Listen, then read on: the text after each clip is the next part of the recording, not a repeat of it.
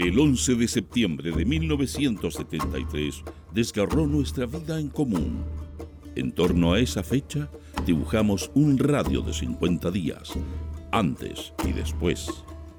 Para encontrar pistas de futuro, buscamos fragmentos de tiempo y los reunimos en el presente. Este es Proyecto 50.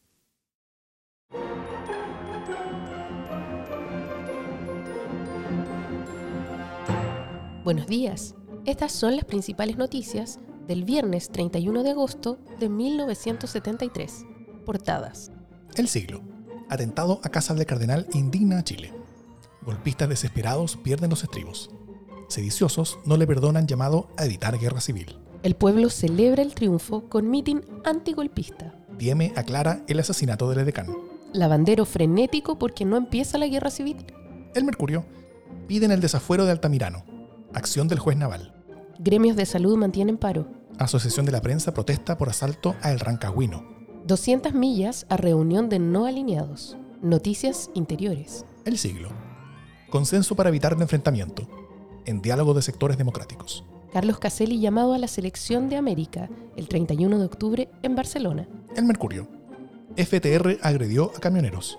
Paro y ocupación de cuatro laboratorios. Asesino del militar es activista profesional. Comercio normaliza hoy sus actividades. De Allende depende solución final del conflicto del rodado. Investigación de extranjeros en actos ilegales. Noticia destacada. El siglo. Lavandero. Acuerdo de la Cámara fue para provocar golpe. El senador derechista del Partido Demócrata Cristiano, Jorge Lavandero, reveló en una intervención que realizó en Radio Agricultura, de propiedad del Partido Nacional, que el proyecto de la Cámara estaba destinado a provocar un golpe, y formuló virulentos ataques en contra de las Fuerzas Armadas porque éstas no se han prestado para los siniestros y demenciales propósitos de la derecha. La intervención comienza señalando que creo que nosotros los políticos hemos cumplido con nuestro deber. Luego embistió contra los militares que no se han sumado a los planes golpistas, indicando, les están matando algunos oficiales, con su pan se lo coman. Terminó señalando sobre los militares, nosotros lo hemos hecho todo. ¿Qué han hecho ellos?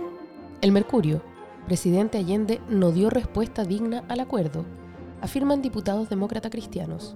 El presidente de la República no ha dado una respuesta digna, seria y fundamental al acuerdo de la Cámara de Diputados y no ha hecho más que ratificar los errores que han precipitado al país a la más grave crisis de su historia, afirmó el diputado demócrata cristiano Enrique Kraus.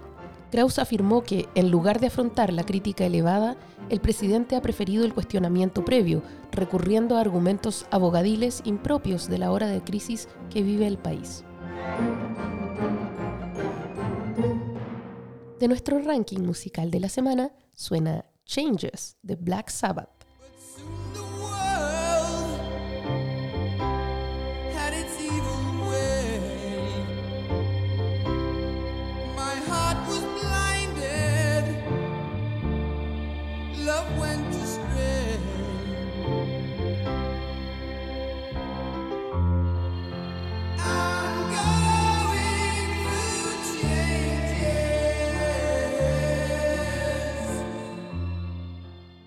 Mientras los diarios publicaban las noticias que acabas de escuchar, en Chile ocurrían otras cosas que no estuvieron en titulares y que solo conoceríamos por documentos, libros y testimonios años más tarde. Pablo Neruda le escribe con fecha 31 de agosto la siguiente carta al general Prats. Mi respetado general, podrá usted haber renunciado, pero seguirá siendo para los chilenos, para su gran mayoría, el general en jefe y un ciudadano ejemplar. Es imposible ver sin angustia el empeño ciego de los que quieren conducirnos a la desdicha de una guerra fratricida, sin más ideal que la conservación de antiguos privilegios caducados por la historia, por la marcha irreversible de la sociedad humana. Y esto reza para Chile y para el mundo. Al enfrentarse usted con sacrificio de su brillante carrera a las posibilidades de una contienda civil, ha puesto de relieve no solo la nobleza de su carácter, sino la profundidad de su patriotismo. Reciba el saludo y la admiración y la adhesión de Pablo Neruda. Faltan 11 días para el golpe de Estado. Solo me cabe decirle a los trabajadores, yo no voy a renunciar. Se mantiene la presidencia general del país, de la Unidad Central y de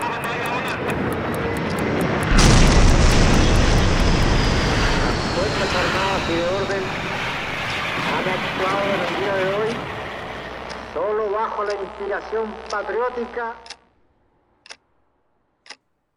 Es 22 de septiembre de 1973.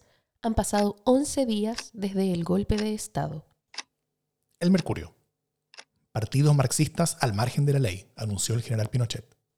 El contraalmirante Adolfo Walbaum dijo que el pronunciamiento militar para llevar a cabo la reconstrucción del país se inició en Valparaíso. Sancionarán publicaciones que quebranten las buenas costumbres, particularmente a las publicaciones de carácter pornográfico. Hay una necesidad de relevar los valores patrimoniales, sociales y éticos de la sociedad chilena seriamente quebrantados.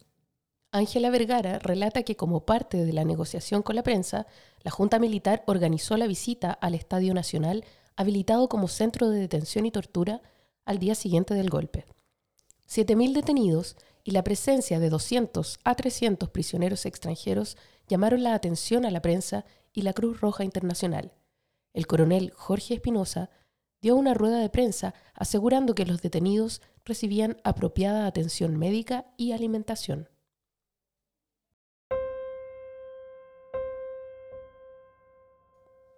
En este día sabemos que fueron asesinados José Fierro Morales, 21 años, comerciante ambulante sin militancia en Maipú, Mario Valdés Chávez, 19 años, comerciante de feria libre sin militancia en Maipú, Jorge Vázquez Escobar, 22 años, trabajador sin militancia en Maipú, Frank Teruggi Bombach, 24 años, estudiante universitario sin militancia en Ñuñoa, Nilson Vallejos Aguilera, 27 años, profesor de enseñanza básica comunista en Puente Alto.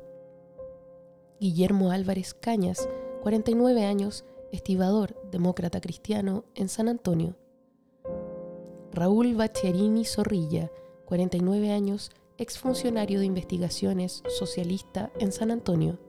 Fidel Bravo Álvarez, 22 años, obrero socialista en San Antonio. Armando Jiménez Machuca, 38 años, estibador socialista en San Antonio. Samuel Núñez González, 49 años, estibador socialista en San Antonio. Héctor Rojo Alfaro, 43 años, estibador comunista en San Antonio. Nicomedes Correa Rodríguez, 47 años, peluquero comunista en San Fernando. Luis Alzamora González, 21 años, auxiliar de clínica bancaria sin militancia en Santiago, Miguel Arancibia Castillo, 28 años, obrero de Aerolite, sin militancia en Santiago, Luis Arias Ramírez, 22 años, artesano en Totora, sin militancia en Santiago, Nelson Durán Castillo, 22 años, sin militancia en Santiago, José Machuca Espinosa, 27 años, empleado sin militancia en Santiago, Luis Méndez Ortega, 25 años, mecánico sin militancia en Santiago. José Molina Guerrero, 31 años, cerrajero socialista en Santiago. Luis Ortega Fernández, 31 años, empleado de clínica bancaria sin militancia en Santiago. José Pavés Espinosa, 30 años, vendedor sin militancia en Santiago. Donato Quispe Choque, 28 años, obrero textil Sumar sin militancia en Santiago. Juan Manuel Reyes Jara, 30 años, MIR, en Santiago. Mario Sandoval Sandoval, 31 años, obrero de la construcción sin militancia en Santiago. Antonio Tamayo Reyes, 31 años, empleado de clínica bancaria de pensiones sin militancia en Santiago. Guillermo Vallejo Ferdinand, 38 años, egresado de Derecho Socialista en Santiago. Michael Woodward Iriberri, 42 años, sacerdote Mapu en Valparaíso.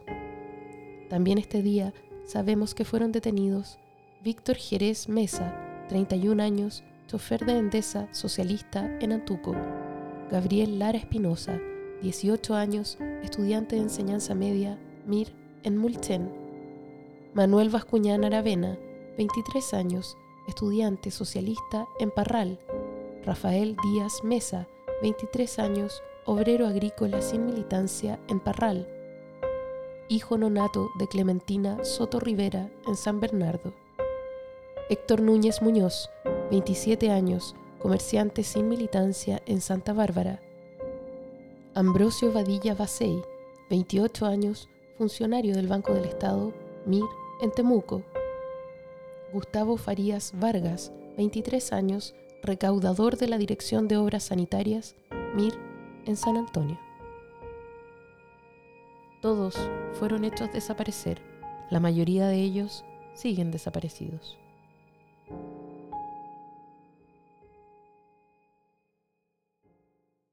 Proyecto 50 es una iniciativa de democracia en LSD, Radio Universidad de Chile, Instituto Milenio Biodemos, COES y Factor Crítico.